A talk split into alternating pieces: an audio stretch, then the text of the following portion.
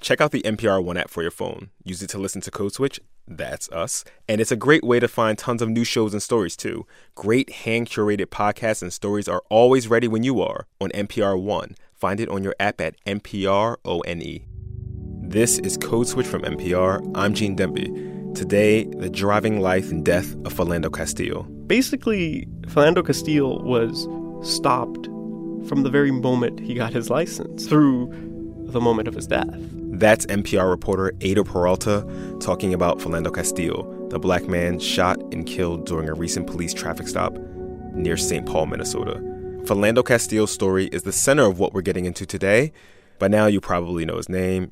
You've either watched or heard or read about the viral video his girlfriend, Diamond Reynolds, took just moments after he was shot by the police.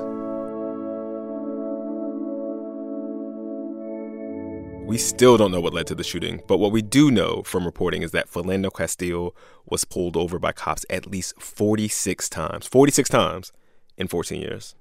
So today, we're trying to understand more about what went on between Philando and the police before the video and before that very last stop.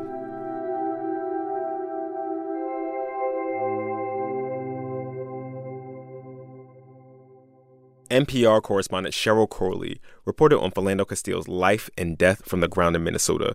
And N P R reporter Eyder Peralta looked into the background on those traffic stops and some of the issues they raised. Thanks for coming in, y'all. You're welcome. Thank you. So, Eyder, you look back at the reports for the dozens and dozens of times that Philando Castile was stopped while he was driving by the police going back to two thousand two. And Cheryl, you spent time with his family and police and others on the ground.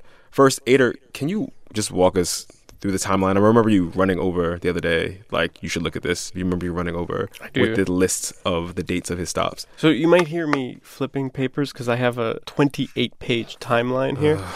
And it's stop after stop. Mm-hmm. I mean, the first one goes back to the day before his nineteenth birthday. Um, he stopped. We don't actually know why he stopped. But it doesn't we know say it's why. Not, it doesn't say why. We know it's not a, a moving violation, so mm-hmm. nothing obvious that you could tell from outside a car. Speeding or, you know, running through a stoplight. Um, but then he just seems to go through these cycles, right, where there's just fine after fine after fine, stop after stop after stop. And in total, it's forty-six of them, and only six of them are actually for something you would notice from outside the vehicle, is the way I've been describing it. So the other forty of them, they don't have any explanation?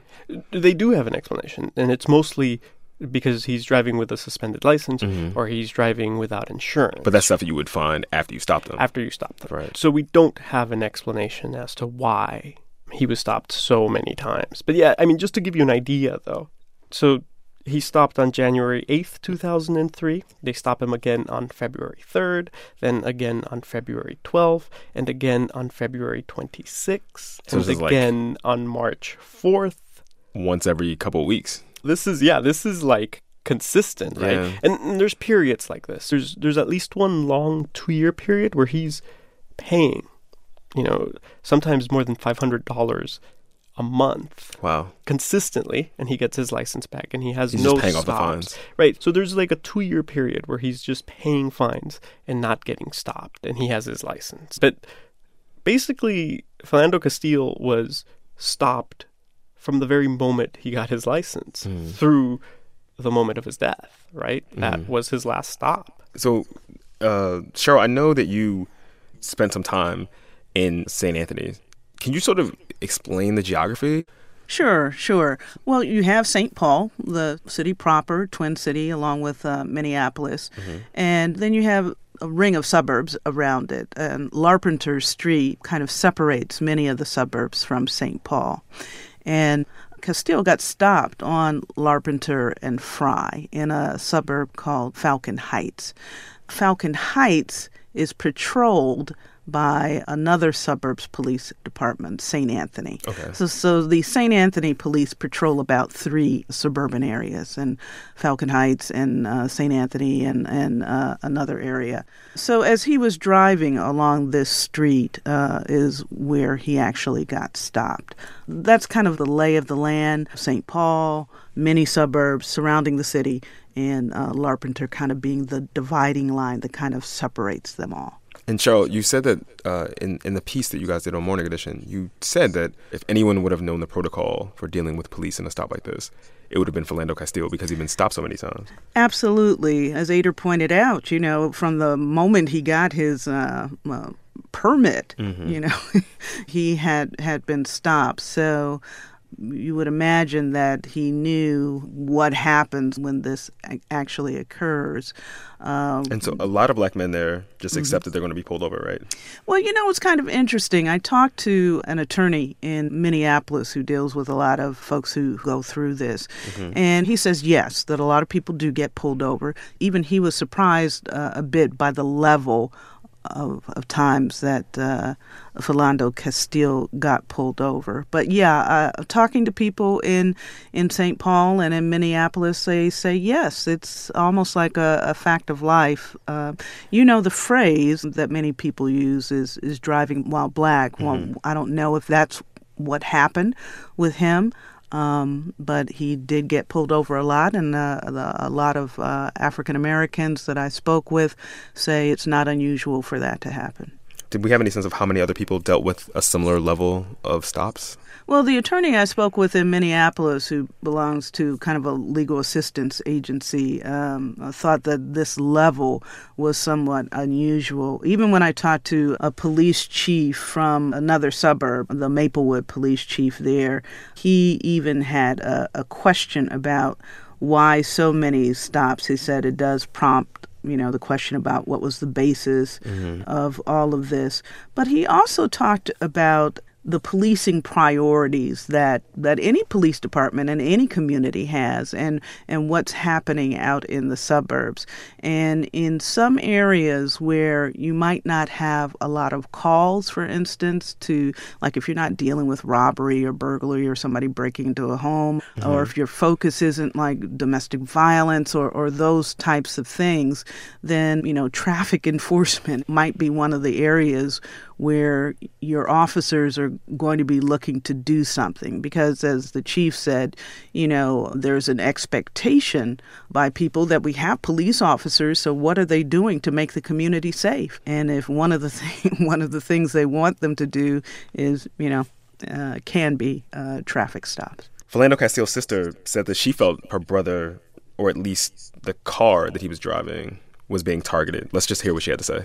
I'm just baffled, and I've been pulled over in the same vehicle that my brother died in. I've been pulled over in that car probably three or four times in Uptown for the same exact reason, supposedly a broken taillight, and nothing's never happened to me. You know, they just want to, oh, you know, whose car is this? Da-da-da. Because my name's Alizé, so when you run the plates, Philando, his name comes up. So I've been harassed driving his vehicle myself. So I know that they harass my brother. I know that they do.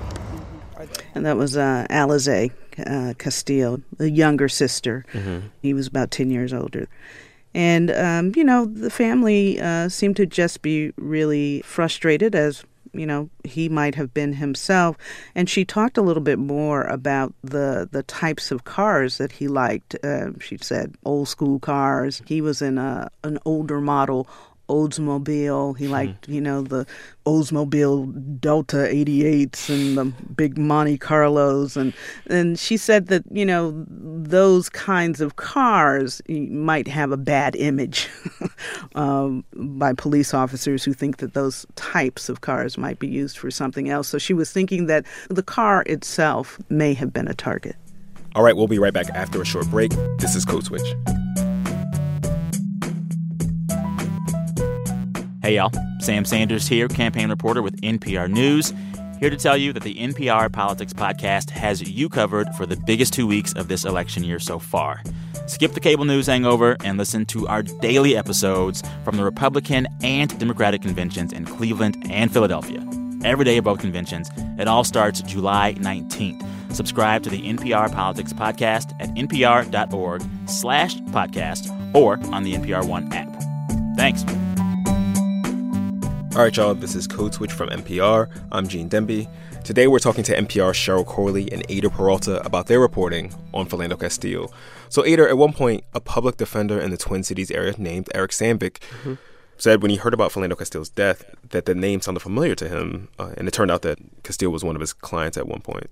Do we have any idea how many of those forty-six stops that Sandvik represented Castile for? So we know that he represented him for one, okay, which is how we found him, right, through mm-hmm. the records. Um, because most of the time, Castile was representing himself. He was appearing pro se, as as they call it. Mm-hmm. Um, and, you know, I, I called him up and I said, hey, you know, you're on the records. And he's like, I know. And he said, I don't remember him. I have a vague, I mean, you know, this guy is representing thousands Thousand, of defendants. Um, mm-hmm. But he said, I don't remember him specifically, but I remember the pattern. And let's just listen to a bit of what he said about that. I don't remember enough about him specifically uh, to say, you know, uh, to speak of his character or anything like that. But um, I think what Mister Castile symbolizes for um, a lot of us working in public defense is that, you know, driving offenses, you know, um, are typically just crimes of poverty. And Mister Castile's story is one that repeats itself countless times, uh, you know, throughout the court system. I, I think some people would find that hard to believe. I mean, and, and just looking at his record, for example, I mean, forty-seven different stops, thirty right. in a six-year period. Um, right. And you're saying this happens a lot. It it does. The, the, the, I, I think we sometimes just call it the the cycle and the cyclical nature of driving offenses, that uh, people get stopped, charged with driving after suspension, driving after cancellation, no proof of insurance, relatively low-level misdemeanor offenses. The problem is with that charge and sometimes a conviction comes uh, a suspension of one's driver's license. Getting that driver's license back costs money. Getting the driver's license back, you know, sometimes involves going and taking the test again. Many hoops for folks to jump through that sometimes are a burden to getting back on the road legally. So that's Eric Sandvik, uh, and he's a public defender in Ramsey County. We should note that he says forty-seven, or I say forty-seven stops there. And the reason that, that we can't decide forty-six, forty-seven, forty-eight is because there's at least two times where there's two records on the same day for the same charges. So you guys can't tell whether or not those are distinct stops? Or duplicates, duplicates. Right. We know that on at least one occasion, he was stopped twice in, in one in the day. day. Possibly, possibly. There was three of those days, but it's hard to tell because it's the same charges. One of the things that happened during uh, this six-year period where there was lots of fines is warrants. So these are warrants for small things, small misdemeanors, which traffic stops, basically. Right. And he gets, you know, uh, hauled to jail for that. Um, and Sandvik, he says he tries to keep perspective on being a public defender because it's basically a thankless job. Uh, but this has been a really interesting period for him to be a public defender and for right. all of this to be going on in the news. It's sort of ironic that, you know, as we're talking today, my assignment for the last six months has been doing arraignments. So every day, the team of people I work with in our office handles, you know, hundreds, if not thousands, over, you know, a year misdemeanor and felony arraignments, the first appearance that somebody appears in court on. And there are a lot of driving offenses um, that we see people that get charged, driving after suspension, no insurance, those types of things that get compounded. And at some point, Um, they can lead to jail. And he does, by the way, tell his clients to stop driving. Mm-hmm. Um, and I asked, you know, again, I asked them this. Right. Like if you don't have a driver's license, you're not valid. Don't try not to get behind the wheel. But for so many people, uh, you know, getting that job is so important to them. And when they get a job, they have money. It can lead to, you know, hopefully climbing out of poverty. A lot of times jobs aren't always on the bus lines or on the train lines here. You know, and it requires them to drive. And I think that's a lot of times, you know, the stories I've heard representing people over and over is, you know, I was going to work. I was going to pick up my kid from uh, after school activities. You know, this isn't, I, I don't think necessarily people out joyriding always. It's people going to work. It's people going about their daily business. I think one of the really interesting things about uh, when stuff like this happens is that it puts people in really tough spots. Mm-hmm. You know, one of the examples uh, that we heard a lot was whether you pay uh, car insurance or a fine. Mm-hmm. Whichever one you pick, right, will, could potentially put you in a really tough spot. If I could jump in, um, uh, the only thing I, I wanted to add is that um, when I spoke to um, the police chief out in Maplewood, Paul Schnell, um, he even seemed to understand that. He called hmm. it a, a brutal cycle um, that many motorists uh, go through. And he seemed to suggest that there had to be some sort of recognition by the legal establishment uh, about what was happening with people and some sort of changes he thought should be made down the road. He couldn't exactly say what that was, mm-hmm. um, but he said that, you know, there needs to be some sort of recognition about this kind of cycle that people get trapped in. And this is the police chief in... Maplewood, Maplewood, which is about ten miles away from where the stop with uh, Philando Castile actually happened. So Philando Castile drove through this stretch t- to get to work every day? Is that is that where he was? Not sure exactly. Um, where he worked is also in Saint Paul. Mm-hmm. So uh, I think at that point when that stop actually occurred, I think uh, his girlfriend said that they were actually coming from a grocery store. Do we know what his status was at the time of July sixth? I mean, that wasn't the pretext for the stop on that no. day, but do we know if he was, was he, his license? He had gotten his license. Um, mm. And if I could plug uh, N P R dot org for a bit, if you if you go on N P R dot org, we've, we've sort of visualized this. And what you can see is that he had basically started going into another one of these cycles. Um You know, a few months ago, he had had his license suspended for uh, one stop, but he paid it off immediately. Mm-hmm. Um, but he had already racked up about six hundred dollars worth of fines on the day he died. So that's his outstanding balance. Um, so again, if you look at this graphic, what you see is that it's one of these cycles beginning again. Hmm. Um, so it does it does seem to sort of beg the question, though, of, you know, what exactly was going on. And at this point, we just don't know. Eyder, you spoke to several people, a couple of uh, professors. One of them, his name is uh, Myron Orfield. He's a law professor at the University of Minnesota, and he's not surprised by stories of policing like Philando Castile's in Minnesota. Yeah, I mean, and the reason he's not surprised is that he did a study mm-hmm. uh, about Uh, bias in policing, and this goes back to two thousand three. But, you know, if you look at, at the maps that came out of this, um, they show that in the inner cities, say in Saint Paul, mm-hmm. black and brown people are no more likely to be stopped by police. Um, they're slightly more likely, but as soon as you cross the street that, that Cheryl was talking about into the suburbs, into the mostly white suburbs, they're sometimes up to seven times more likely to huh. be stopped. So there's there's a geographic component to this, um, and this is what he told me. When you see those really stark residential differences between neighboring communities, it's often Uh, a sign that something, there's some underlying uh, discrimination going on. So the law professor we just heard from, uh, Orfield, from the University of Minnesota, says there's clear signs of underlying discrimination. What are the signs that he's identified that he's been able to isolate? I'm going to have to pull out my spreadsheets here. Sure. Um, I mean, so so one of the things, he sent me all these all these numbers because he's this is what he does, right? So so basically what he says is that Minneapolis and Saint Paul were once a model of integration. By the mid nineties, you know, this was an integrated city. Mm-hmm. And now it has become really segregated. What happened? Schools are segregated. Um, one of the big reasons he says uh, this happened is that uh, affordable housing stopped being built in the suburbs and it all started being built in the inner city. And huh. another reason is that basically, government started allowing people to choose their school.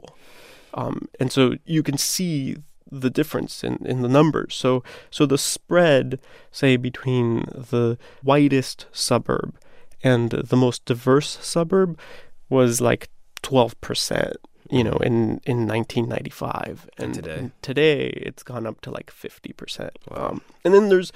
there's representation issues, right? So there's two suburbs, right? One uh, is Brooklyn Center, mm-hmm. and uh, another one is Brooklyn Park, which are heavily non-white, um, more than half non-white. And Brooklyn Park doesn't have a single non-white city council member, and Brooklyn Center has one non-white city council member. Mm. And the school boards, it's it's the same sort of thing.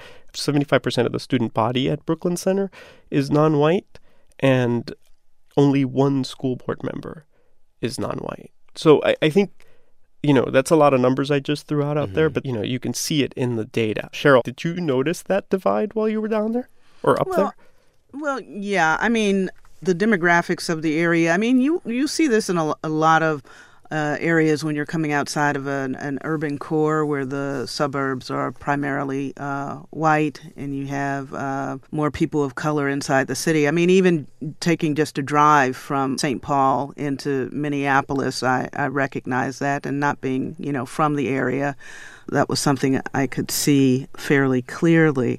So, yeah, I mean, I, I think those numbers are there. And I think that's why you might hear some of the, the complaints from folks as they're driving back and forth from one place to the other. Hmm. Housing segregation in everything. Uh, Eyder, you spoke to Nicole Gonzalez van Cleave. She's a professor of criminal justice at Temple University in Philly. And she said this. Are we thinking about keeping communities safe and putting resources in the right space? And the idea that these traffic stops are not, you know, confiscating more contraband and other types of things, then maybe the policing resources are put to the wrong use. And she said Castile's traffic stops were a classic case of what she called net widening. Yeah, I mean, so, so and what she means by that is basically criminologists say that law enforcement has moved to make more aspects of daily life criminal. What she said is you have just a bunch of people who are leading regular lives, driving, and then they're getting punished and they get into these cycles. Mm-hmm. Um, and she says that, you know, this uh, disproportionately affects the poor and people of color. So if you were not a person who had any outstanding warrants, there would be no repercussions for you necessarily. I, I think I think it actually begins even earlier than mm-hmm. that. I mean, what she's saying there is that in many police departments, the focus is on traffic stops, mm-hmm. right? Traffic policing instead of sort of uh, the bigger crimes. And, and so when you criminalize small things, um, you're disproportionately hurting poor people who would have a hard time paying, you know, a, a, a sixty-five dollars fine or a two hundred dollars fine. I mean, if you're if you're middle class or, you know, upper middle class, you get a sixty-five dollars fine, you pay it and move on, mm-hmm. right? But if you get a sixty-five dollars fine um, and, and you're poor, you have to make these tough decisions that we were talking about, sure. right? And you get caught up in, in these cycles. Um, and what she's saying is that Castile is kind of the perfect metaphor for these cycles. The city manager for Saint Anthony has responded to some of these things in a statement that was, was put out during the week. When you talked about, you know, Saint Anthony, the police department and the city kind of recognizing some of these issues in a vague way, not being very specific, just talking about how they were going to Uh, try to address some of the issues and have been working on issues of, of racial bias. We don't know exactly what that means again. But I like to go back to just the Maplewood police chief, who was uh, very open about just policing in general and talking about the the priorities that cities and police departments decide. And he said, you know, that's just something that people are going to have to go back and look at again and really um talk about it, because we're seeing all of these things happening and really coming to light. So really have to decide what the priorities are and what the impact of those priorities are, and, and really pay attention to what it means for people's lives. So when when Ferguson was in the national spotlight, mm-hmm. um, one of the things that came out was that this same sort of thing was happening there. These traffic stops were falling on the people in that town, um, disproportionately the black people in that town. I think like close to ninety percent of the stops there were of black people. And it turned out that those stops and the fines were a major revenue source for the city. And I was curious as to whether we know like how much revenue these towns in the area, how much they get from from these stops. Yeah, I, I mean, we, we don't have data yet mm-hmm. on that. We've put out Freedom of Information Act requests to Saint Anthony and surrounding suburbs on that, but we don't know that yet. But Cheryl, you were at a rally where the N double A C P was making some accusations, right? Yeah, absolutely. I mean, um, the uh, president of the Minneapolis N double A C P did liken the, the whole situation to Ferguson and said that the uh, Saint Anthony uh, Police Department and City and Falcon Heights should really admit what was going on. Now, we we don't know what their financial situation is, but there is some feeling, at least by people in the community, that that is what's happening. And intent is hard to prove, right? I mean, in Ferguson, the D O J went in and it took them, you know, a long while to put together all of this information. You know, they even went through staff emails to then figure out intent. And I think that's really hard to prove. And, and I think it is worth noting that, you know, what Cheryl was saying about Saint Anthony, that they have acknowledged that, look, these numbers look bad. And, mm-hmm. and what they're talking about is that half of the people that their police department arrests are black, but blacks only make up seven percent of the patrol area. Hmm. Um, you know, they acknowledge that this is a problem, but it's complex, and they don't quite uh, get into how they're trying to fix it. Yeah, that's one of the things I guess we've sort of been realizing in our conversations with with police and about policing over the last few weeks is that you can have a lot of these outcomes and not be able to to nail down intent on any individual person's part, right? And that's sort of, I guess, the, the momentum of America, right? And I guess, too, that's why a lot of uh, organizations are calling for data, mm-hmm. you know, and for tracking to, to happen. And even um, Philando Castile's family uh, backs the idea of having, you know, police, uh, when they make their stops, actually have to gather data about what's happening. So as these claims are made, that uh, it can be determined whether or not something is really going on.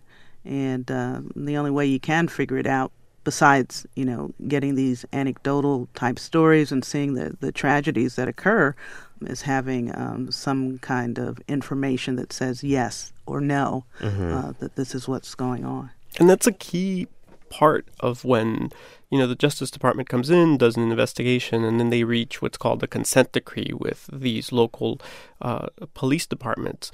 You know, one of the key components of that is collection of data to mm-hmm. sort of understand what's going on, mm-hmm. right? And I think we've been having this conversation for a really long time, and we're trying to understand what's going on. So, Cheryl, uh, we used to spend, you know, thirty minutes talking about Philando Castile's extensive uh, history of encounters with the police. His name is a national story for the horrible way in which he died. Um, is there anything that his family would like people to know about him that's not part of the story right now? Well, I think that they just want people to know that they consider him a guy who was trying to do the right thing mm-hmm. with his life.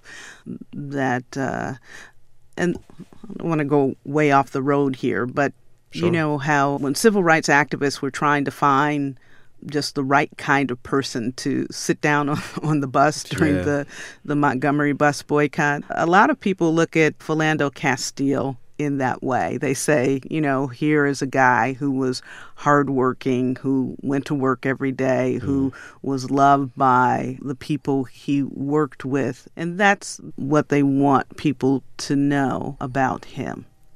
N P R correspondent Cheryl Corley and reporter Eyder Peralta reported on Philando Castile's life and death in Falcon Heights, Minnesota. I appreciate y'all. Thanks for Thanks, Gene. You're welcome.